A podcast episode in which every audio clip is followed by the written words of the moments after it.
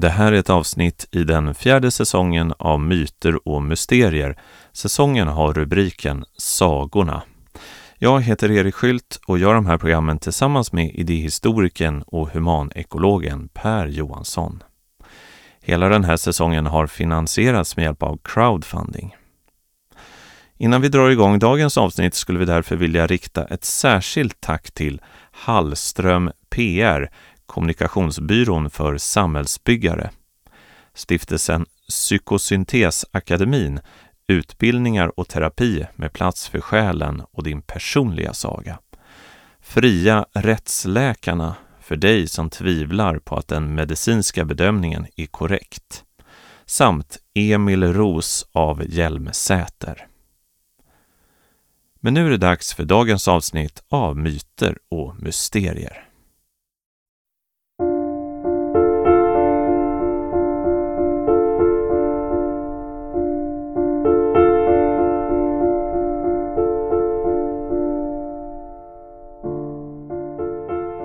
Var finns större mysterium än i klarhet?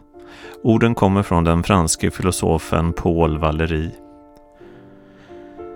När vi pratar om sagans värld, om fantasins kraft och om möjligheten att se ett oväntat djup i världen, ja då kan det nog lätt tolkas som att det alltid rör sig om extraordinära händelser. Ja, som att det skulle behöva handla om något nästan övernaturligt, där livets vanliga lagar är satta ur spel. Men tänk om det mycket oftare är precis tvärtom. En mild klarhet. Som att eh, plötsligt känna sig mycket levande. Eller att tillvaron för en kort stund genomsyras av en djup mening. För tänk om sagans värld inte är långt borta. Tänk om den alltid, ja precis i varje ögonblick, redan finns här. Dagens program har rubriken Den andra världen.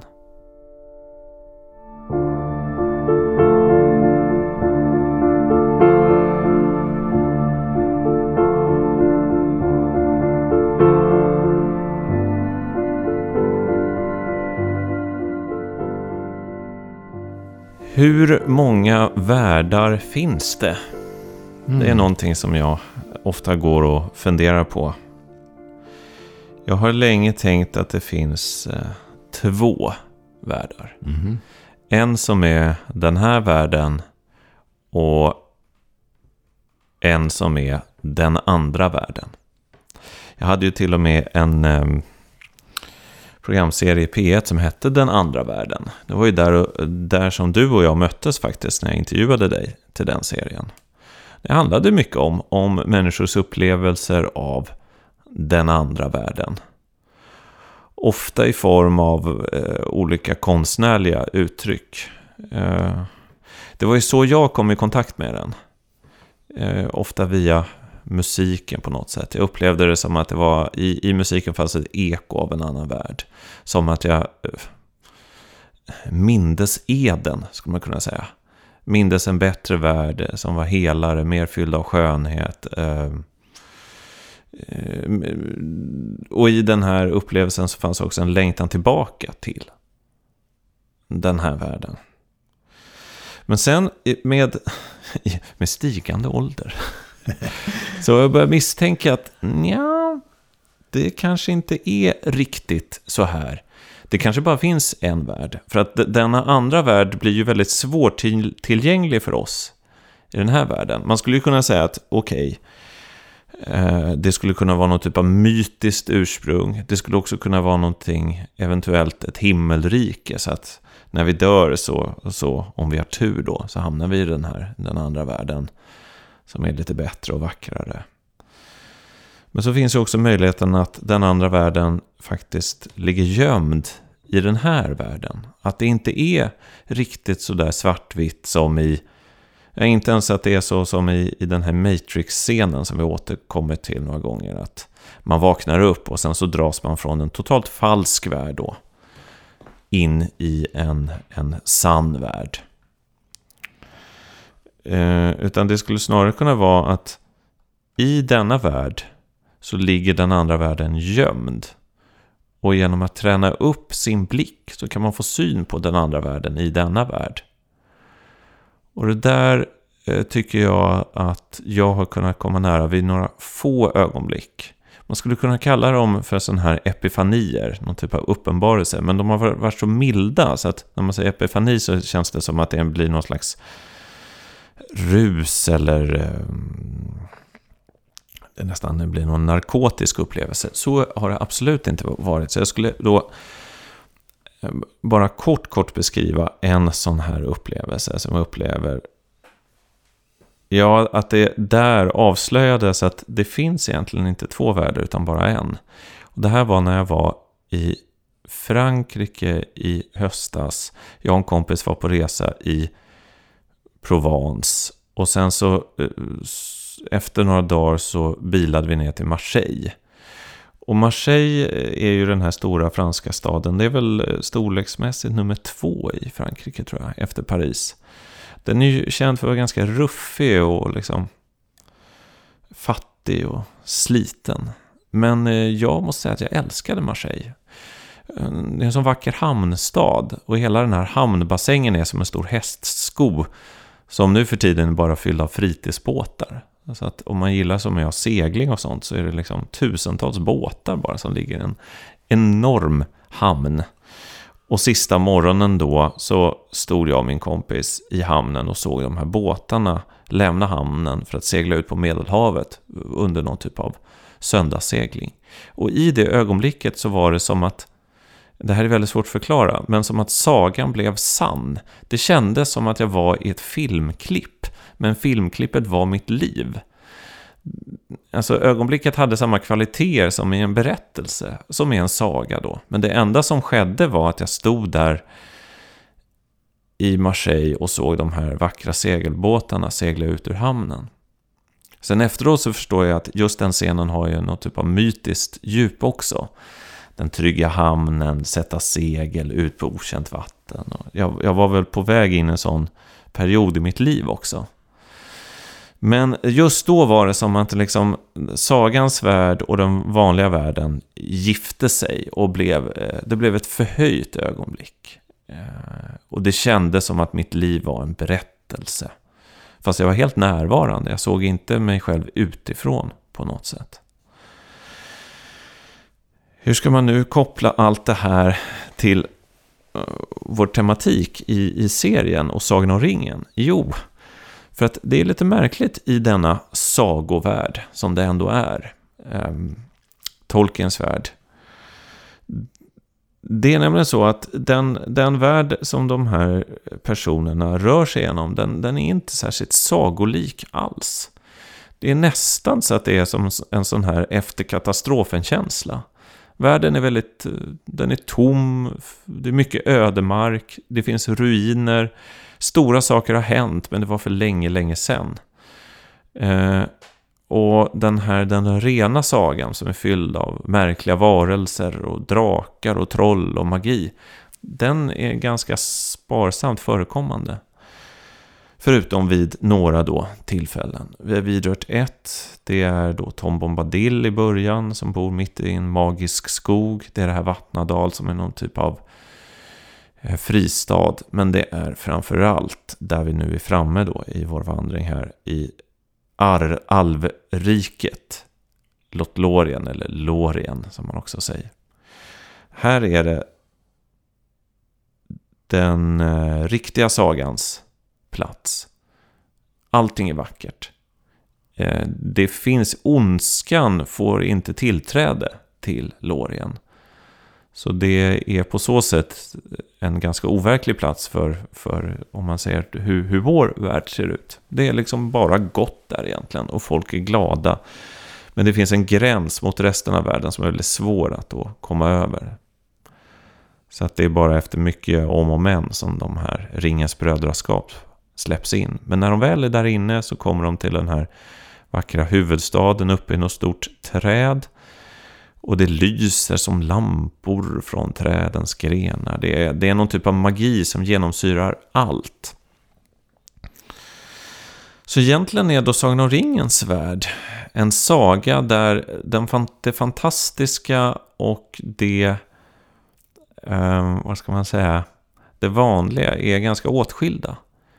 Och sen så kan då lite av Loriens magi tas med. Så att Frodo får till exempel en flaska med ett ljus i som, som har lite av den här magin i sig. Och Gimli får tre hårstrån från Galadriels huvud. De får liksom sådana, några magiska artefakter med sig.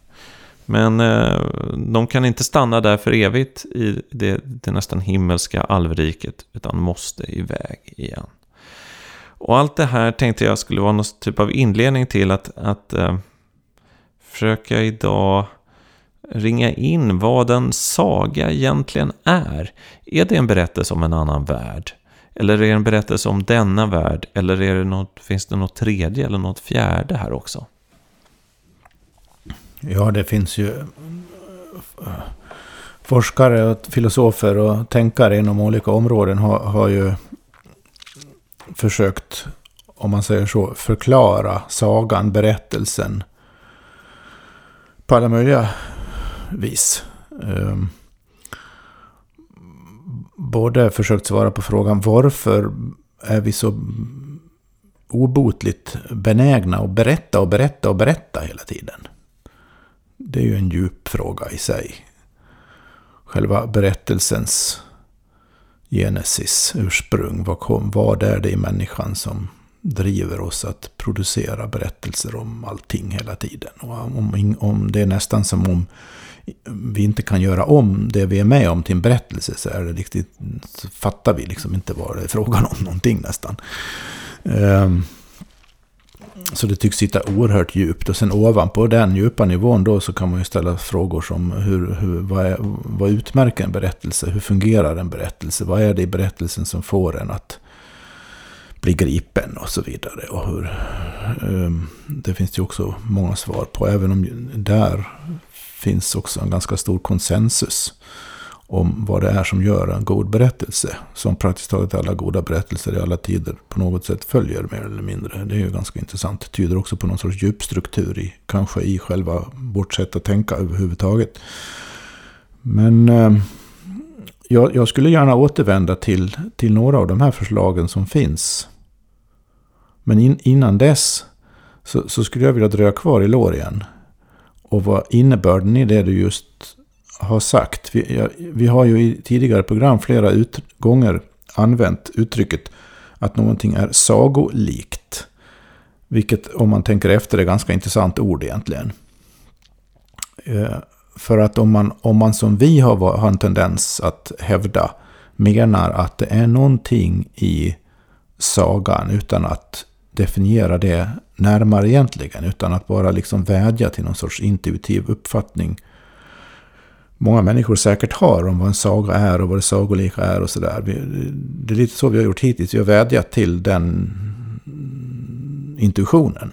Utan att ge några precisa definitioner, vilket jag tror kanske är bra på ett sätt. Men utifrån den antagna intuitionen då, som vi tror att inte bara vi har, så har vi ju gett uttryck för en ganska stark bild av sag eller uppfattning om sagan som någonting som är verkligt, gestaltar något verkligt, hjälper oss att få syn på något verkligt. Men ta det här sagolikt då. Egentligen utifrån vår, den uppfattning vi har liksom skissat upp lite grann hittills. Så borde vi säga att saker och ting är sagiga. Mm. Snarare än sagolika. Mm. Mm. För att om man, ordet sagolikt betyder ju att du har, som du sa inledningsvis nu, två världar. Du har den vanliga världen och den är, den är, den är ingen saga. Därför kan man säga att den är sagolik. Då bibehåller man ju ändå en distans. Då, då flyter sagan och den så kallade verkligheten eller vardagen inte ihop. Och den här berättelsen du delade om hamnen i Marseille är ju, skulle man då kunna säga, en... Eftersom du själv spontant associerade den till någonting som du också associerar med Lorien på något plan utan att förklara närmare, vilket jag inte tror behövs heller. Så skulle du ju kunna säga då att din upplevelse där i Marseille den dagen eller kvällen var sagolik. Men då förtar du ju om man är väldigt bokstavlig Mm, här nu då, så just det. förtar man på sätt och vis det du egentligen vill säga. Nämligen att du i det ögonblicket inte upplevde den, den vanliga världen och den, någonting sagolikt parallellt så att säga. Utan att du faktiskt var i sagan. Precis, det var sagigt. Ja. Ja.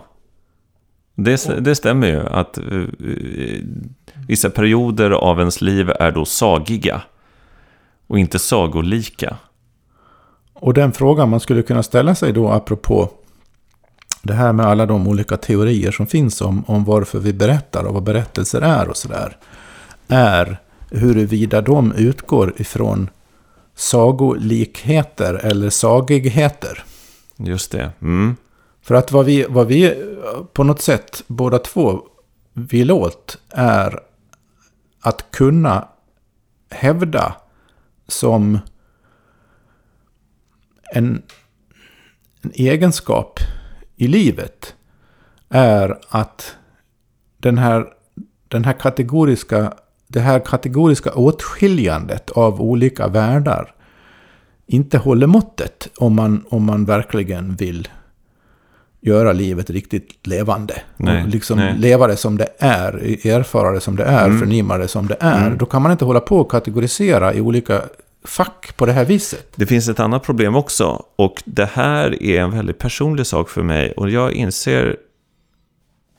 Ja, att... Den där uppdelningen kan leda en vilse. Mm. För så här har det nämligen varit för mig. Jag tycker då att jag har haft en känslighet för eh, den andra världen. Eh, Jag har upplevt, och när jag säger att jag har haft upplevelser så är det ganska milda saker. Det, det kan vara trädgårdar, det kan vara naturupplevelser, det kan vara musik, det kan vara dikter. Det, det är liksom inga stora övernaturliga saker, utan det är sådana enkla saker. Men i det så har det känts plötsligt som att jag kommer från någon annanstans. Jag hör inte hemma här. Mm. Jag måste till mitt egentliga hem. Jag måste hitta mitt ursprung. Jag längtar till den andra världen. Om man ser det som en annan värld så börjar det, och så här har det varit för mig under många, många år. Det är att man längtar bort från den här världen. Den här världen förlorar sin, sin glans, sin laddning. Och jag skulle säga att det där, nu låter det här lite drastiskt, men, men den yttersta konsekvensen av det är att det nästan blir någon typ av dödslängtan. Mm. Mm. Där man tänker att jaha, vad ska jag göra här? Jag får sitta av min tid här i den här mindre magiska världen. Eh, innan den, den riktiga världen då, där allting är mer och större. Innan den träder in. Men det där gör ju att det blir ett väldigt stort lidande i denna värld. Och man har väldigt svårt att rota sig i den här världen. För den känns liksom bristfällig och tillfällig. På något sätt.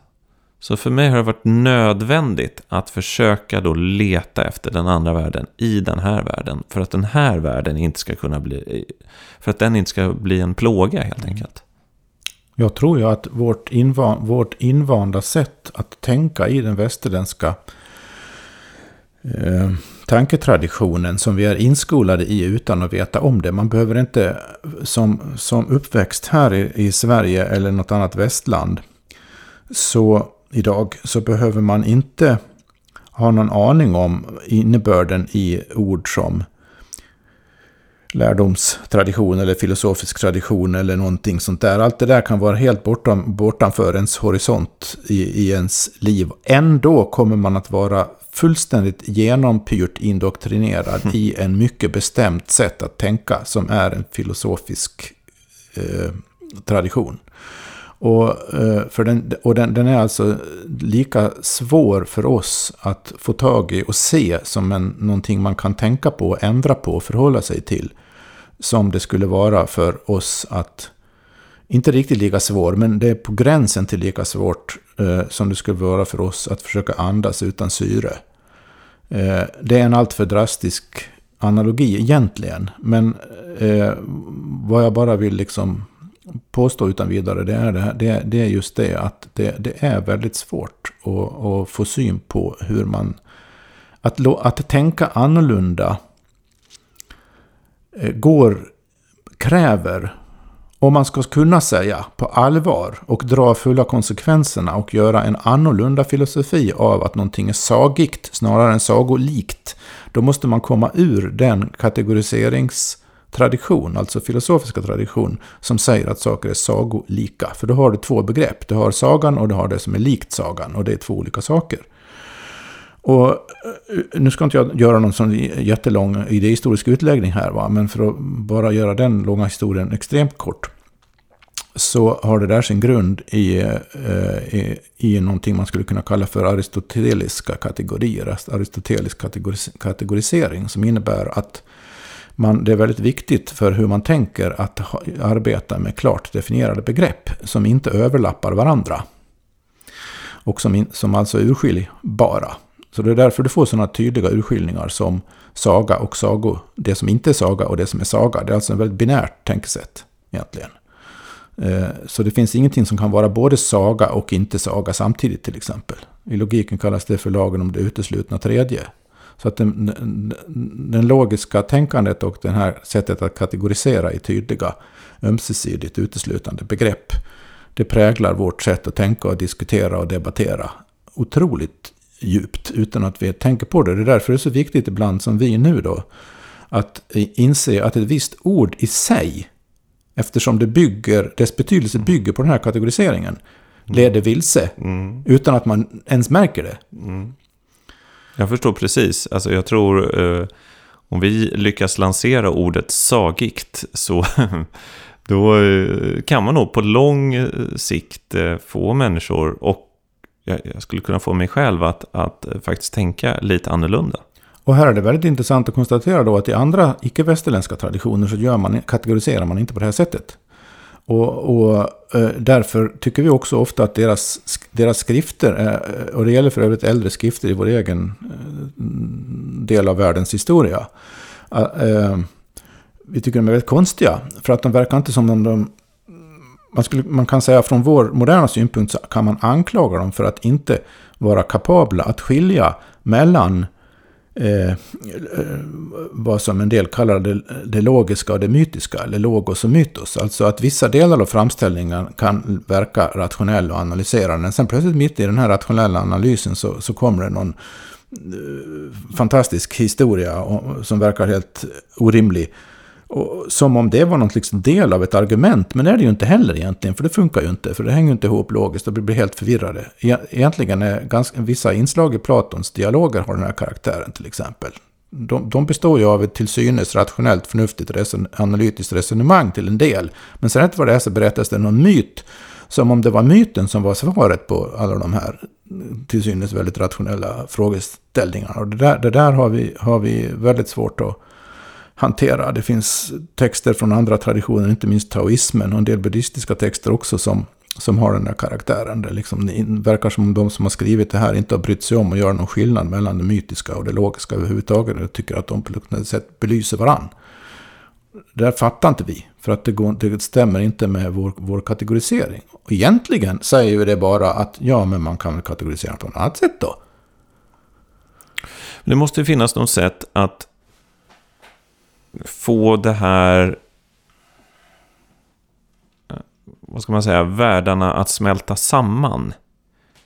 Eh, jag upplever då att det, har skett i mitt liv i någon typ av uppenbarelse några gånger. Men jag, eh, jag bara associerar fritt här. Jag vet att du en gång för länge, länge sedan berättade om det gamla Egypten. Mm. Och då hade vi ett parti då du också berättade om Eh, Eh, hur, hur deras magiker i det gamla Egypten eh, behandlade och förhöll sig till de statyer som också finns och fanns i det gamla Egypten. De här statyerna finns ju ofta kvar. De är väl gjorda av sten eller granit eller porfyr eller någonting och ser ut som vanliga statyer. Men i de gamla skrifterna så verkar magikerna ha gjort någonting, animerat statyerna så att de blev levande. Mm. Och eh, jag minns när du läste upp det här att det verkade som att eh, de som var med då, eller den som skrev texten, tyckte att det här var en ganska naturlig sak. Hur skedde det där? Ja, det, det skulle ju kunna vara att det, att det på riktigt fanns vanlig magi förr i tiden. Så att när man liksom läste rätt magisk formel så började statyn leva och stenen rörde på sig och sånt. Men jag misstänker att det som hände där med statyn var att, vad ska man säga, ögonblicket blev sagigt. Det var någonting som hände som gjorde att statyn blev verkligen levande. Men den blev liksom levande på ett sätt som vi har svårt att föreställa oss idag. Ja, men... Vi kanske inte ens hade sett det om vi var där. Nej, om vi där, inte hade övat upp blicken. kan det ligga, någon, ligga någonting i. Och, uh, det här relaterar väldigt nära och exakt till det här jag nyss sa apropå vårt inlärda indoktrinerade, skulle man nästan kunna säga, sätt att kategorisera saker och ting på. Ta bara en sån sak apropå statyer då.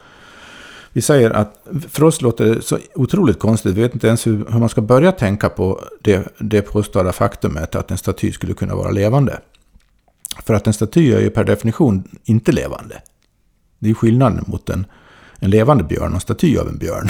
liksom det, eh, och, och, det där präglar ju hela, all, hela vår syn på, åtminstone när vi eh, försöker oss på att tänka rationellt som vi tycker så präglar ju hela vår, vår, vår syn på tingen egentligen. Eh, om man då istället för att tänka efter nu då, vad bygger den här väldigt strikta typen av uh, ömsesidigt uteslutande karaktärisering på? Det bygger på påståenden. Det bygger på att jag påstår att titta där, där är en staty. Den är död. Eftersom den är död kan den inte vara levande. Titta där, där är en ekorre. Den är levande. Eftersom den är levande kan den inte vara död, såvida den inte dör då. Och då blir den mer lik statyn. Och, och vi, vi, kan inte tänka oss att någonting skulle kunna vara något annat än antingen eller där. Just det. Så man hamnar automatiskt, utan att man ens märker det själv, i ett antingen eller-tänkande. Och så mm. länge man är kvar i det så förstår man, kan man inte förstå det här mm. överhuvudtaget. Mm. Så och, och det, det, grundas alltså på påståenden, egentligen antaganden. Man antar att någonting som har de och de egenskaperna som man definierar då, det säger man, det är dött. Och det är ett påstående. Det är ju inte nödvändigtvis en upplevelse eller en förnimmelse du har av det. Nej. Så att där har du, där, i det, det jag sa nu då, där har du en annan grund för kategorisering.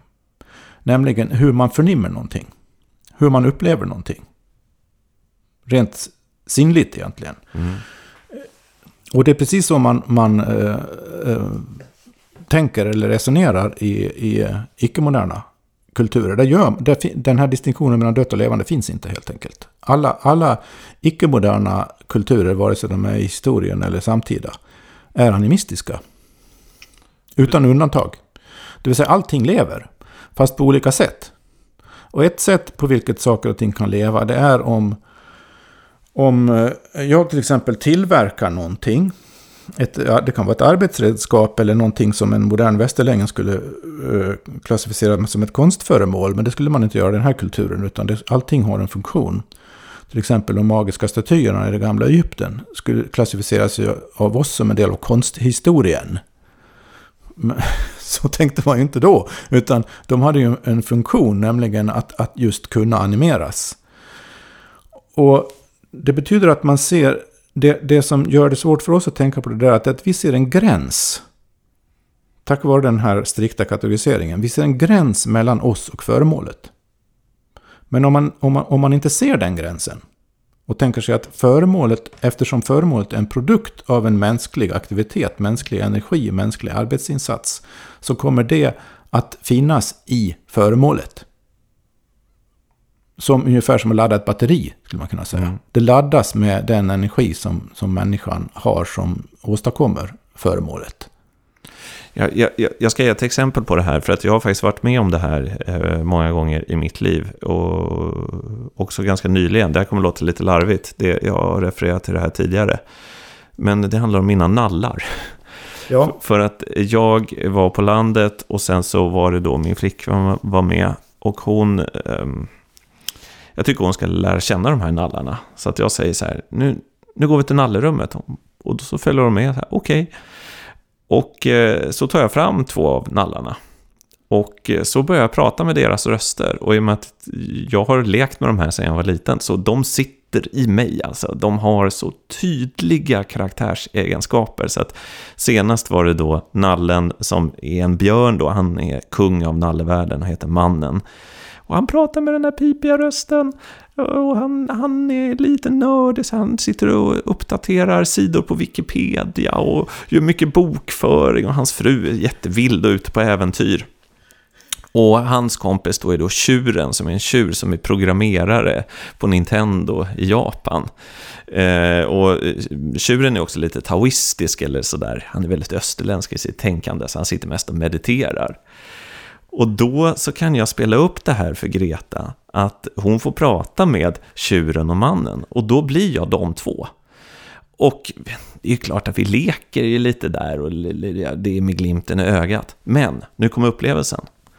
När det här efter tio minuter är över och vi skrattar lite åt det och vi går ut i rummet, då har jag en känsla, och den här är totalt reell, att i det rummet var det fyra personer. Det var inte två personer som lekte med varandra. Det har ingenting med... Nej, vi var fyra. Det, så känns det. Det var sagigt. Det var otroligt sagigt. Och det är nästan så när vi går ner och ska äta middag. Så, Nej men, hallå, vi var ju... Var är alla andra? Nu är det bara vi två här, ska vi inte ta ner? Bjuda ner mannen och tjuren. Och, alltså det, på ett sätt, man skulle kunna säga att ja, det är klart det är en lek. Men, men, men, men... Mm, där har du det där med kategoriseringen igen. Mm. Man sätter etiketten lek. Mm. Och då, om man, den enligt, enligt det här aristoteliska tänkesättet nu då. Om någonting är en lek så kan det inte vara eh, arbete till exempel. Eller allvar. Nej, exakt ja. Nej. Det är lite frivolt. Det mm. kan inte vara eh, så djupt. Nej. Det är bara på skoj. Det är avkoppling. Det är alla, du får en hel liksom familj av begrepp som hör ihop. Men som är oförenliga med en annan familj av begrepp. Mm. Och det där präglar hur vi, hur, hur vi tänker då. Så vi, liksom lite, lite, vi kanske kan gå in i en sån där situation du beskriver. Men vi känner oss nästan lite generade. Ja, visst. Särskilt i förhållande till vissa andra personer som inte ja, har visst. så lätt för det där. Visst. Men, eh, och det här har jag pratat faktiskt, kommer jag på nu, med många eh, liksom, ja, det kan vara präster eller folk inom andra religiösa traditioner som säger faktiskt att sättet att närma sig och förstå liksom, det som man skulle kunna säga är övernaturligt i det religiösa, det är att börja betrakta det utan, eh, utan åsikt. Eh, men man lever sig in i det mm. som att det var mm. verkligt. Mm. Det är svårt att tro på vissa saker, men man kan börja att leka att man tror. Och det är egentligen inte att man ska börja tro på någonting som är falskt, utan att man förändras av att bejaka någonting. Och där tror jag finns en förvandlingsprocess då. Som, som är djup på ett eh, oanat sätt. Jag tänker också på det här du, du sa, apropå den, den här erfarenheten du delade angående Marseille. Att så sa du så här ungefär att eh, det här kan verka väldigt banalt. Och det var ingen sån där uppenbarelse som liksom kändes helt övernaturlig. Och det var liksom inte som någon... Eh, såg en annan, bokstavligen en annan värld och sådär. Men jag tror att redan där också, där har du den där latenta kategoriseringen igen. För att det tror jag är ett väldigt vanligt misstag eh, man lätt gör när man försöker tänka in i det här an, annorlunda inte bara tänka utan framförallt känna, förnimma sig in och därmed utifrån det tänka annorlunda på tillvaron. Det är att man har fått för sig att eftersom vår värld inte är sagolik, eller sagig, så måste, för att någonting ska bli sagolikt, om jag nu använder det ordet i alla fall nu då, för tillfället, så, så måste det vara extraordinärt. Och därmed missar man en massa saker som man kanske är med om mm. tio gånger om dagen. Mm, absolut. Som faktiskt är sagiga. Fast man har ingen, man har ingen vokabulär, man har ingen, ingen tanketradition, man har ingen att, att, att, att prata med som skulle liksom kunna... Man skulle ju faktiskt kunna hjälpas åt att upptäcka sagiga saker i den så kallade vardagen. och lära sig känna igen det. Hur, kän, hur känns det i kroppen? Hur känns det i sinnet? Hur känns det? Känner man sig upplyft eller någonting? Och, och, I ett sagigt ögonblick. Man kanske bara tittar ut genom fönstret. Eller kliver på bussen. Det kan vara precis när och var som helst.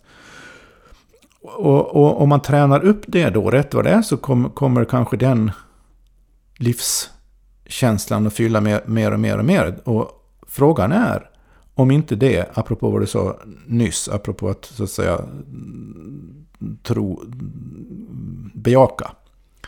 Om inte det förvandlar, inte bara då en själv, utan faktiskt vad man är med om. Vad som kan hända. Vilket i så fall betyder att den här urskarpa gränsen som vi är vana att dra mellan oss och omgivningen faktiskt är helt genomsläpplig som ett membran snarare än, än någon, någon, någon vägg. Mm.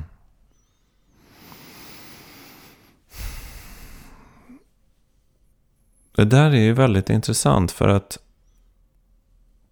i Sagan om ringens värld, det här Lorien då som är mm. magiskt, det är faktiskt en plats som kommer försvinna. Efter ringens krig, när härskaringen är förstörd, så kommer alverna dra vidare och magin försvinner. Så det Tolkien beskriver är en sekulariseringsprocess. Hur det här då mynnar ut i någonting torrare. Ja.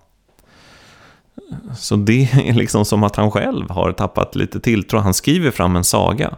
Men sagan eh, mynnar ut i någonting ganska så torrt eller mm. sorgligt. Mm. Till och med. Och till slut så, så blir det väl den moderna världen där den här eh, förmågan till eh, ja, genomsläpplighet är då, har, har försvunnit. Förutom hos barn till exempel. Eller hos vissa vuxna som, som, som kan framstå som barnsliga. Eller inom viss, hos vissa konstnärer finns ju den förmågan kvar. Och författare, där finns ju en typ av mm grogrund för det här? Nej, alltså om en vuxen person allt för mycket blir allt för sagig om man säger så. Enligt ett vanligt, vanligt sätt att uppfatta tillvaron så finns ju i vårt samhälle en viss risk att man får en psykiatrisk diagnos snarare än någon uppskattning för ja, det. Visst. Uh, och där är vi ju inne på ett väldigt grannlaga och, och, och mm. kinkigt område. För att det är, det är ju inte så att det är ju inte så att det finns så att säga en homogen verklighet som är antingen sagig eller aristoteliskt kategoriserbar. Nej. Utan vad du har där är två olika förhållningssätt till någonting som är i en väldigt vid mening samma verklighet. Det är bara att denna, samma, denna samma verklighet är så oerhört omfattande och rik och differentierad. Så överväldigande överdådig så att säga. Så att det finns så enormt många möjligheter, eh, inte bara att upptäcka eh, saker i den, utan också att förhålla sig till den. Som på något sätt alla relaterar till någon aspekt av verkligheten. Men ett sätt, att relatera, ett sätt att relatera till verkligheten kan inte täcka in allting.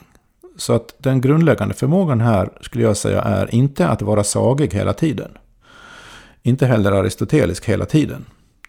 Utan att sträva efter och på något sätt hitta sina egna metoder för att medvetet kunna växla mellan de här sätten allt eftersom. För att det säger sig självt att det, det är många... Jag tror till exempel inte att man kan... Jag ska egentligen inte ge några exempel, men, men det finns så här. Det finns mycket i vårt moderna liv som vi inte kommer ifrån. Vi kan inte koppla ur oss det moderna livet. Det är, det är inte bara praktiskt taget omöjligt, det är faktiskt omöjligt att göra det. Hur mycket än vi skulle, vissa av oss skulle kunna inbilla oss att man kan det. Så att det finns vissa saker som för vårt deltagande i levande i den här världen vi har skapat runt oss kräver förhållningssätt som inte, så länge de varar, är sagiga i någon uppenbar mening. Och då gäller det ju att kunna urskilja när det passar och när det inte passar. Och den förmågan tror jag är mycket mer grundläggande än att vara antingen strikt analytisk eller mm. supersagig. Mm. Mm. Om vi säger så här då. Säg att man lyssnar på det här och tycker att det bara är... Eh, någon kanske tycker att det bara är nonsens och någon annan kanske tycker att jo, men det där låter bra, men jag känner inte så eller tänker inte så. Jag har aldrig upplevt det där. Jag satt och funderade på om jag, jag ändå kunde ge något exempel. Jag, jag kan ju inte säga åk ner till Marseille och ställ dig i hamnen, för det var ju, handlade bara om mig. Ja, men det, all, allt sånt är ju egentligen personligt. Det är väldigt personligt, men jag tror att det finns några, och då, då har jag ett förslag här. Hur man skulle kunna göra bara för att försöka känna det här. Jag var på en annan resa i vintras, då var jag i eh, München. Och eh, det var lite i fotspåren av den här Ludwig av Bayern som han brukar kallas för sagokungen. Mm, han levde verkligen i en sagovärld. Och, och, och, byggde sagoslott. Han byggde faktiskt sagoslott och ruinerade Bayerns ekonomi. Så det finns vissa idéhistoriker som menar att det där var egentligen grogrunden till första världskriget. Det var jättefarligt att bygga sagoslott för han liksom eh, förstörde ekonomin i Bayern och så, så blev det, blev det liksom instabilitet i Tyskland. Och, ja, ni fattar. Men i alla fall, de här slotten är väldigt vackra. Ehm, de kan man besöka. Sago sagiga platser. Nej, de är mer sagolika faktiskt, för mm. de är inte så mm. sagiga för det är så mycket turister. Men inne i München, en av de största kyrkorna där, finns hans gravkor. Och vi gick ner dit, betalade en euro i inträde och då som en krypta så fanns hans stora sarkofag. Och i det var det hela den här släkten då, Ludvig av Bayerns släkt, kanske kistor från 1600-talet. Jag utgår från att det ligger döda kroppar i kistorna, för det är ju en kyrka. Och vi var ensamma där, för det är inte så många turister som liksom tycker det är kul att besöka hans grav. Det är inte lika roligt som att besöka, besöka hans slott. Jag, jag tror inte jag är en överdrivet känslig person. Men jag tror jag har en viss känslighet för stämningar. Det här var ingen plats där man skulle vilja tillbringa en natt. Man går in, man tittar på de här kistorna prydda då med dödskallar och så som man hade på liksom, 1700-1800-talet. Var det en otäck plats? Ja, på ett sätt var den otäck. Men det var en plats som utstrålade död. Och det var en närmast kroppslig upplevelse. Det fanns något kusligt över den platsen. Inte ont, inte liksom farligt, men liksom kusligt på det här sättet. Som en grav är kuslig. Om, om man inte känner det här så får man väl gömma sig där bland kistorna och så stanna en hel natt. Och om man kommer ut efter den natten med släkt i taket och säger att jag känner, märkte ingenting. Ja, okej, då kanske man är immun. Men det här tror jag är att det finns någonting över den platsen som är har en laddning, en grav. Och det är någonting bortom det materiella. För att om man bara ser på det materiella, vad är det? Trä som man har gjort kistor av och en kropp som kanske är, den gissade kanske är någon balsamerad så den inte ruttnar. Jag vet inte. Döda kroppar i alla fall. Vad är det? Det är kol egentligen. Eller ben eller något sånt. Men en grav är en laddad plats. Det finns något där. Jag är säker på att praktiskt vara vem som helst är i någon mån känslig på det här viset. Och det gäller ju inte bara obehagliga, obehagliga platser. Jag tror alla kan erinra sig något ställe man har varit på. Det kan vara någon lägenhet man har kommit till eller någon gravkor för den delen. Eller vilken plats som helst egentligen. Det kan vara någonstans ute i ödemarken kanske till och med. Som, som man utan att man har någon, det är bara en, precis som man kan förnimma ljus och mörker, förnimma vinden på, hu, vinden på huden och så vidare, och solens värme, så kan man förnimma plötsligt på samma otroligt kroppsliga sätt. Här är ett jäkla obehagligt ställe. Och på samma, exakt samma sätt kan man också förnimma, åh, vilket angenämt ställe det här är att vara på. Ja, visst. Så som vi nämnde i något tidigare program. Och det är den, det är den det, det, det är utifrån det är på den grunden eh, det här, om man nu vågar säga så, genuint sagiga fungerar. Det är på den grunden man kan tänka annorlunda på saker och ting. Istället för att eh, begreppsligt kategorisera det så strikt. För att förnimmelser är reella. Det är egentligen mycket mer reella än, än, än, än våra kategoriska tankar. Men har vi inte hela den moderna världens eh, problematik här? Är att vi lever i en värld där, där man ska tänka att förnimmelserna eh, ofta är falska. Ja. Och där, därför är frågan inte, inte hur kan sagor vara så konstiga, om man säger så. Utan hur kan vi ha fått för, eller hur kan vi ha fått för oss att verbalt formulerade påståenden är mera värda att ta på allvar än vad vi faktiskt bokstavligen känner. Och in, nu menar jag inte känslomässigt, utan jag menar kroppsligen förnimmer. Det är väldigt konstigt egentligen. Det är snarare det som behöver förklaras kulturellt eller kulturhistoriskt. Ja, ja, ja. Verkligen. Eftersom vi moderna människor i den historien, västerländska historien om man kallar det det, är den enda kända kulturen överhuvudtaget som har gått igenom denna märkliga utveckling. Men hur kan det vara så att, att för det här tror jag att de flesta har en uppfattning om att, att förnimmelserna är för det första subjektiva, men ofta bedrägliga och falska. Alltså det, man känner någonting, men känsla är ju bara känsla. Man kan inte gå på känsla. Jag sa, jag sa innan att det är personligt, men det personligt och subjektivt ska man inte förväxla. För att det, den, det personliga erfarandet är grunden för allting, även för det rationella tänkandet. Även för skepticismen. Allt är personligt på det sättet. Så om, om, om det personliga i form av vetenskaplig metod till exempel anser sig komma fram till en sanning av något slag. Eller åtminstone närma sig någonting som är sannare än eh, sannare. Så är ju, är ju det eh, egentligen inte bara objektivt utan också subjektivt, det vill säga personligt. Det utmärkande för en person, det personliga är ju att det är både subjektivt och objektivt samtidigt. Jo, det är sant. Men eh, du skulle säga någonting om, om, definitionen av sagor, eller vad var det du sa inledningsvis? Jo, men som, precis som jag, som jag nämnde inledningsvis så finns det ju ett antal olika, om man, om man, om man tänker lite sådär uh, halvakademiskt i alla fall, så finns det ett antal olika eh, teorier om vad, vad berättelser är och vilka funktioner berättelser har. Och det är ganska intressant att ta en väldigt, en, en väldigt översiktlig kort titt på några sådana teorier eh, utifrån det perspektiv vi har anammat här nu då och utifrån vad, vi, vad, vad jag har sagt apropå skillnaden mellan att tänka kategoriskt och tänka mera erfarenhetsbaserat. Eh, jag har en bok här som heter Den odödliga sagan om hur och varför vi berättar historier av John York. Den eh, han, det handlar till största delen om hur berättelser fungerar. Så det, man kan ha den lite grann som en, en, en lärobok i hur man skriver en berättelse om man vill. Men det finns ett kapitel mot slutet eh, som har rubriken Varför?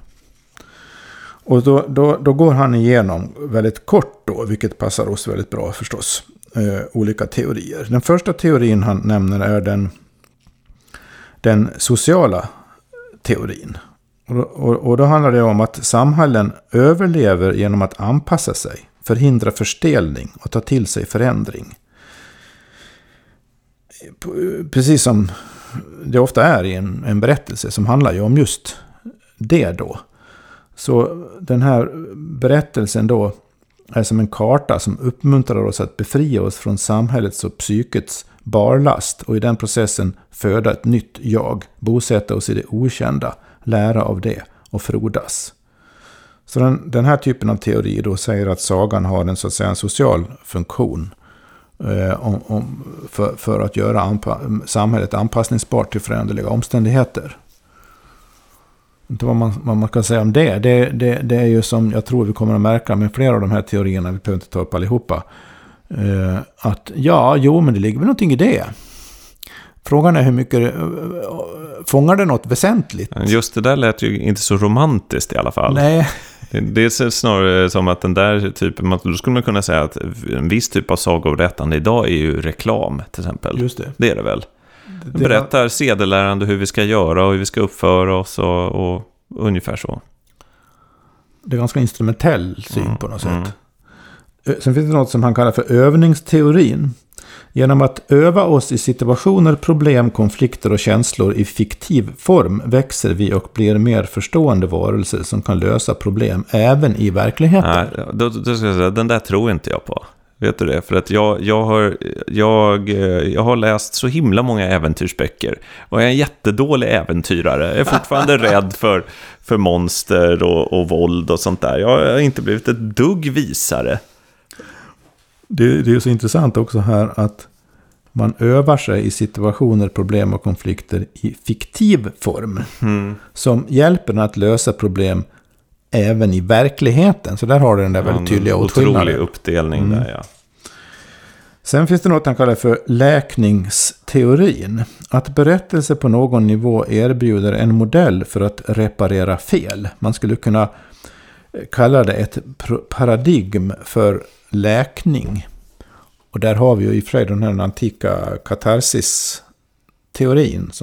Att man i en berättelse genomgår ett lidan, lidande genom att leva sig in i huvudpersonens, eller någon persons öden Mm. kval. Mm. Så kommer man ut på andra sidan. Liksom man, har, man har upplevt sorg och allt möjligt. Och, och, och, övergivenhet och, och, och, och, och prövningar. Och, fast eftersom det man har levt sig in i en, i, en, i en saga eller en fiktiv berättelse så... eh, Det enda som har hänt då egentligen det är ju att man, man har... Eh, upp, genom att uppleva de där känslorna så har man helat någonting i sig själv. Mm. Det här kan man väl inte avfärda utan vidare i och för sig. Nej, det, jag tror det kan finnas en viss mått av, av sanning där. Men, men jag har alltid sett på sagan ungefär som att om du skulle berätta någonting som har hänt i ditt liv. Eh, då skulle det kunna vara, jag skulle kunna lära mig lite av, av det. På samma sätt som jag kan lära mig någonting i en bok. Men jag, jag vet inte, jag tror att jag måste uppleva det själv för att det verkligen ska vara läkande. Alltså det, det, det finns väl något korn av sanning i det där, men jag, jag, jag tror inte det ringar in eh, sagans eh, riktiga eh, förvandlande Nej, jag ska kraft. säga för tydlighetens skull också att de här idéerna handlar ju nu inte bara specifikt om sagor utan berätt, om Nej, berättelser just det. generellt. Just det. Mm, Eh, och de allra flesta sagor fungerar ju som berättelser såklart. ja, ja, Även om vi konstaterade i förra programmet att eh, det var ingen riktigt traditionell berättelsestruktur på den där Prins Hatt under jorden. Nej, det var det väldigt, verkligen ganska inte. konstigt. Nej. Ehm, jaha, Däremot vi- kanske kan jag bara inflika att jag tror det kanske finns någonting helande att eh, berätta själv om skeenden i sitt liv som verkar svårförståeliga. Men sen när man berättar för någon annan om det så får det en berättande karaktär. Mm, mm. Och det tror jag kan, kanske kan vara någonting helande i det. För det Mm. blir liksom mer... Precis, när vårt liv framstår som en berättelse så blir det lite lättare att försonas med det. Än om det bara är en massa slumpmässiga händelser och man har ingen överblick. Sen den här är ganska intressant. Kunskapsförvärvsteorin. Jaha. Ju mer en följd av ord eller symboler är inordnade i ett mönster, en berättelse, desto lättare är det att lagra den symbolföljden i sitt medvetande. Med andra ord så länkar historierna vår kunskap till en berättelse som likt ett bra operativsystem är levande, tydlig och enkel att omfatta. ja. Det vill säga, själva berättelseformatet gör tillvaron begriplig. Ja. Utan det skulle vi inte fatta någonting. Alltså här, här skulle jag, jag, jag kommenterar det här. Den här är ganska lurig. Den är ganska lurig, men den är ganska bra. För att här kan jag kommentera någonting kort som jag... Det här har jag tänkt på så mycket. Att jag har under de senaste tio åren, jag har läst så otroligt mycket andlig litteratur, mycket kristen litteratur. Och jag har läst de här böckerna och de var så visa och det var så mycket bra teologi och det har varit så mycket som, som är minnesvärt. Men så fort jag slår ihop boken så har jag glömt den. Jag kommer inte ihåg någonting. Jag vet att det, var, det stod massa bra saker där. Men i och med att det ofta inte är berättelser, utan det är liksom teorier och idéer om människan och själen och Gud och allting, så sitter det liksom inte. Men däremot en roman med en berättelse, den sitter i en. Den kan man liksom berätta vidare och man kommer ihåg vad som har hänt. Och, så det, det, det där skulle jag hålla med om att... Då kan man ju fråga sig, inte vad en berättelse är då, utan vad en berättelse gör. Mm, Att, att en, en berättelse skapar möjlighet till inlevelse. Alltså att man kan att man kan göra någonting till sitt. Att man kan försätta sig i de situationer som... Och roll, både roller och situationer och händelser. Man kan liksom försätta sig i det i berättelsens format. Och i och med det så om, om det då stämmer överens mer eller mindre, men tillräckligt med ens egen uppfattning, eller rättare sagt känsla i och av det man har varit med om. Då, då, då, då uppstår en klarhet tack vare formatet som man inte har i bara de, så att säga, de råa känslorna i sig. nej, nej. Eller upplevelserna i sig. För att man kan ju säga så här. Det är en skillnad på upplevelse och erfarenhet. Man kan uppleva massor av saker och inte fatta någonting. Det är först när man, när man, när man på no, i, i någon mening har förstått vad man har upplevt som det har blivit en erfarenhet. Ja. Som man sen har vidare nytta av. Mm. Så upp, upplevelser i sig är egentligen helt värdelösa. Så, så länge de inte eh, omvandlas till erfarenhet. Och hur gör de det? Jo, förmodligen skulle man ju kunna säga då. Utifrån det här teorin som jag tycker är faktiskt, för trots att den låter så mekanisk på ett sätt, är Ja. väldigt bra Ja, och träffande. mm. Och då, kan man, då, då, då ställer jag mig frågan vidare.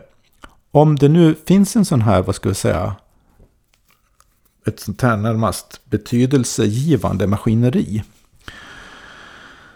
Som ordnar upp saker åt en. Det måste ju, det måste ju utövas och brukas väldigt skickligt egentligen. För att, alltså maskineriet lig- ligger ju väldigt djupt. Normalt sett när det är en bra film eller en bra roman så, så upplever man ju inte maskineriet. Men för att fungera måste den ha något maskineri i- i sig. Mm. Mm. Och det är lite det som menas Mm. här ju.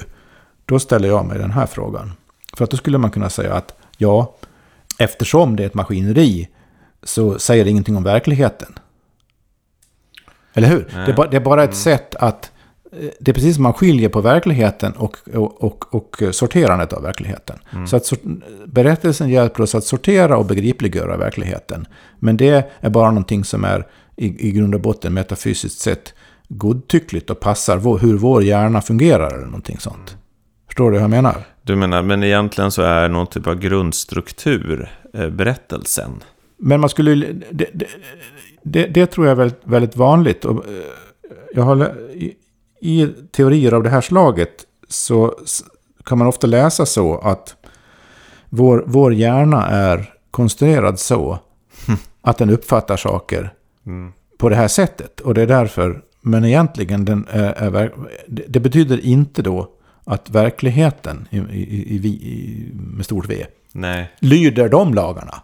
Alltså verkligheten i sig är ingen berättelse. Utan vi gör en berättelse av det för att kunna liksom klara av. men du vill då närma dig idén om att verkligheten är en berättelse? Ja. Ja. Ja. För att där har du den här tu- Ja. typen av tudelning igen som vi var inne på Ja. apropå sagig och sagolik. Mm. Ja, eh, pr- precis. Ibland så hamnar man i den här, eh, en teologisk förklaringsmodell som är så här. Gud är en författare. Mm. Det här kan vi prata jättelänge om. Men, men, men, men, men just den tanken är ganska fin. För att då... Eh, man kommer i alla fall runt alla teodicéproblem och sånt där. Utan det är så här. Mm. Livet är en lång berättelse. Ja, den, Den är inte färdig. nej, den är inte, den, nej, för det första är den inte färdig. Nej. Och sen så är vi det vi sådär... lever i en roman som Ja. inte har något slut. Ja, exakt. Och, den, och för att vad finns i berättelsen också, det finns någonting som, är, som på en väldigt reell nivå är livsnödvändigt för människor, nämligen mening. Det, nästa teori han tar upp kallar han för universalteorin. Och det, det är egentligen eh, på sätt och vis en av de möjliga eh, följderna av det här förra som jag sa nyss. Nämligen att det skänker hopp. Ja, det gör verkligheten möjlig att smälta och stå ut med. Det Mm. ger den mening. Ja, exakt. Där har, där har du det. Men implikationen här, som regel när en modern människa säger detta, är att berättelsen ger mening. Men egentligen är, finns det ingen mening. Nej, just det. Men det här har vi nystat i tidigare. Ja, det har vi. Det, behöver vi inte gå in på nu. nej. Jag bara påpekar det. Nej. Mm. Ja, det finns fler här. Jag kan inte, behöver inte gå in på fler. Den enda ytterligare jag tänkte nämna, den är lite rolig. Det, det kallar han för reproduktionsteorin. Och då ska jag citera, så här skriver han. Själva mängden historier som slutar i sexuell förening eller dess symboliska manifestation äktenskapet tycks visa att berättelser på en nivå erbjuder en mall för människosläktets fortlevnad. Bara, ja, Ja, det Så att, ja. Alltså det finns en, närmast, det är närmast en sorts evolutionsteoretisk Ja. syn här på för varför man berättar historier om, som har någon sorts reproduktions Ja. i, innebörd. För att det Ja. gäller ju att folk eh, får ihop det så att det blir några nya barn som kan Ja. föra släktet vidare. Ja, men, men eh, jag eh, skrattade jag lite åt det där först. Men, men jag, jag tror att det är lite för banalt uttryckt där. Men om du ser det som en mer alkemisk process Ja. så kan det säkert stämma. För det är ofta, liksom, du har två, säg att du har två idéer och så ska de sammanföras. Och sen så sker det någon typ av förening i slutet. Han har en, en rolig sats här Ja. som, som är nästan en sorts hybrid mellan det alkemiska som vi var, faktiskt var inne på i förra programmet. Mm, mm. Eh, en hybrid mellan det kemiska och det evolutionsbiologiska. Det här är en fantastisk formulering egentligen. Så här skriver han.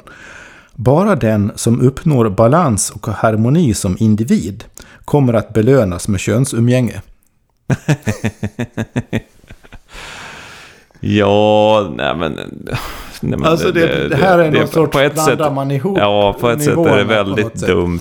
Det är väl... eh, Fast ja, man kan inte men direkt sam- säga emot det heller. Men det, det är något som skevar lite grann där. Men ja, ja, eh, nej, ja, jag, tror, men- jag, jag vill inte, jag, jag avfärdar inte utan vidare den här reproduktionsteorin. Men det, det är samtidigt luktar den, eller vad ska jag säga, en strävan att eh, banalisera Ja, saker. ja det, jag kan inte säga att jag tycker att, det, att de som är balanserade och harmoniska eh, reproducerar sig, har reproducerat. Frågan är om det är rent, rent empiriskt har någon bärighet Det är överhuvudtaget. snarare tvärtom, att folk som är enkelspåriga och brutala historiskt sett har fått eh, reproducera sig.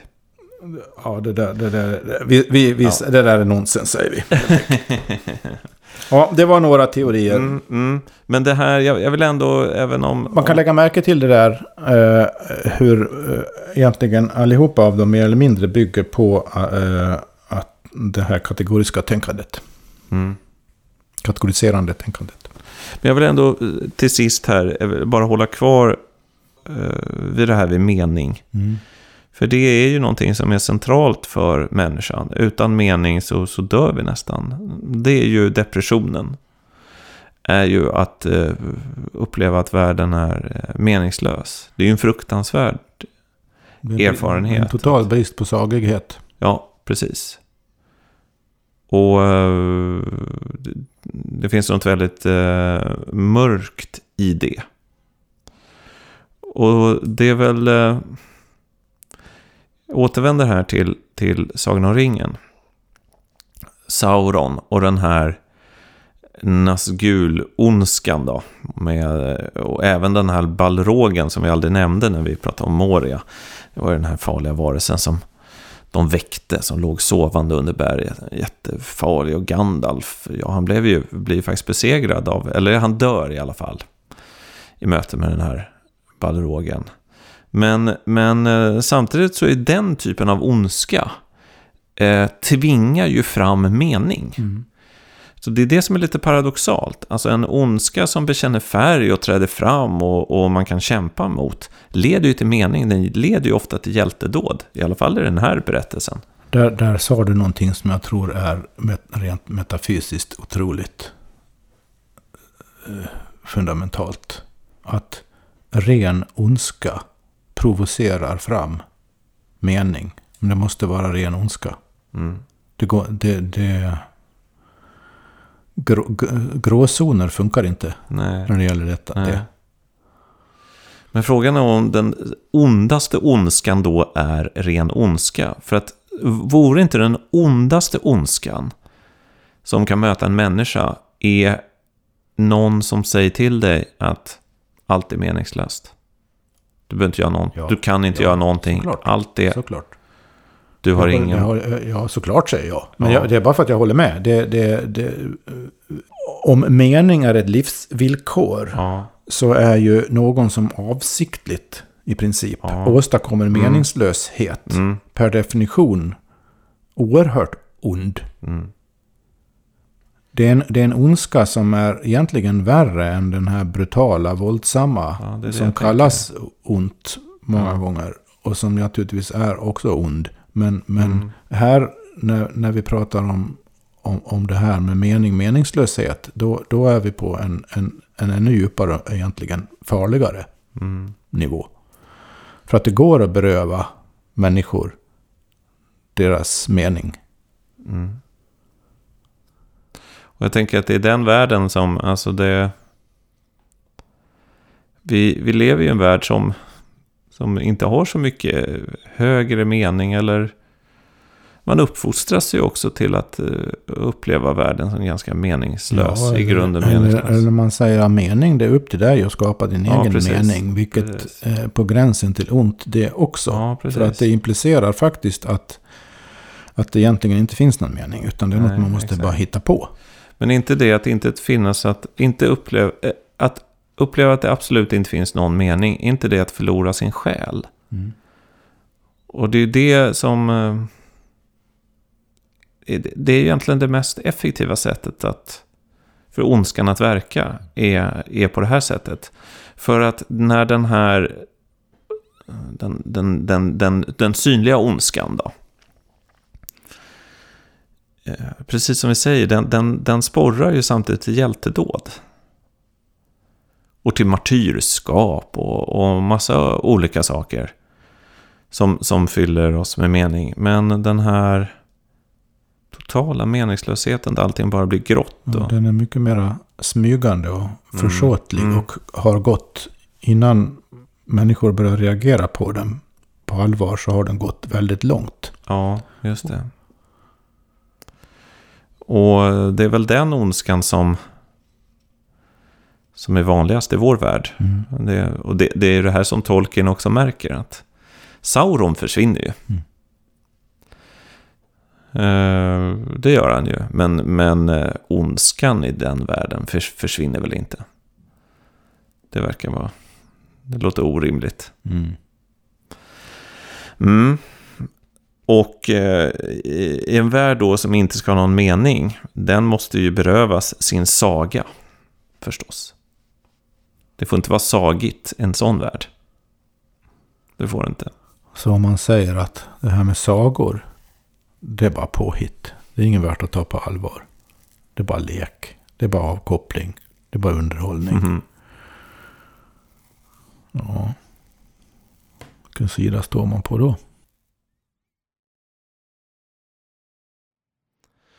Du har hört ett program om myter och mysterier.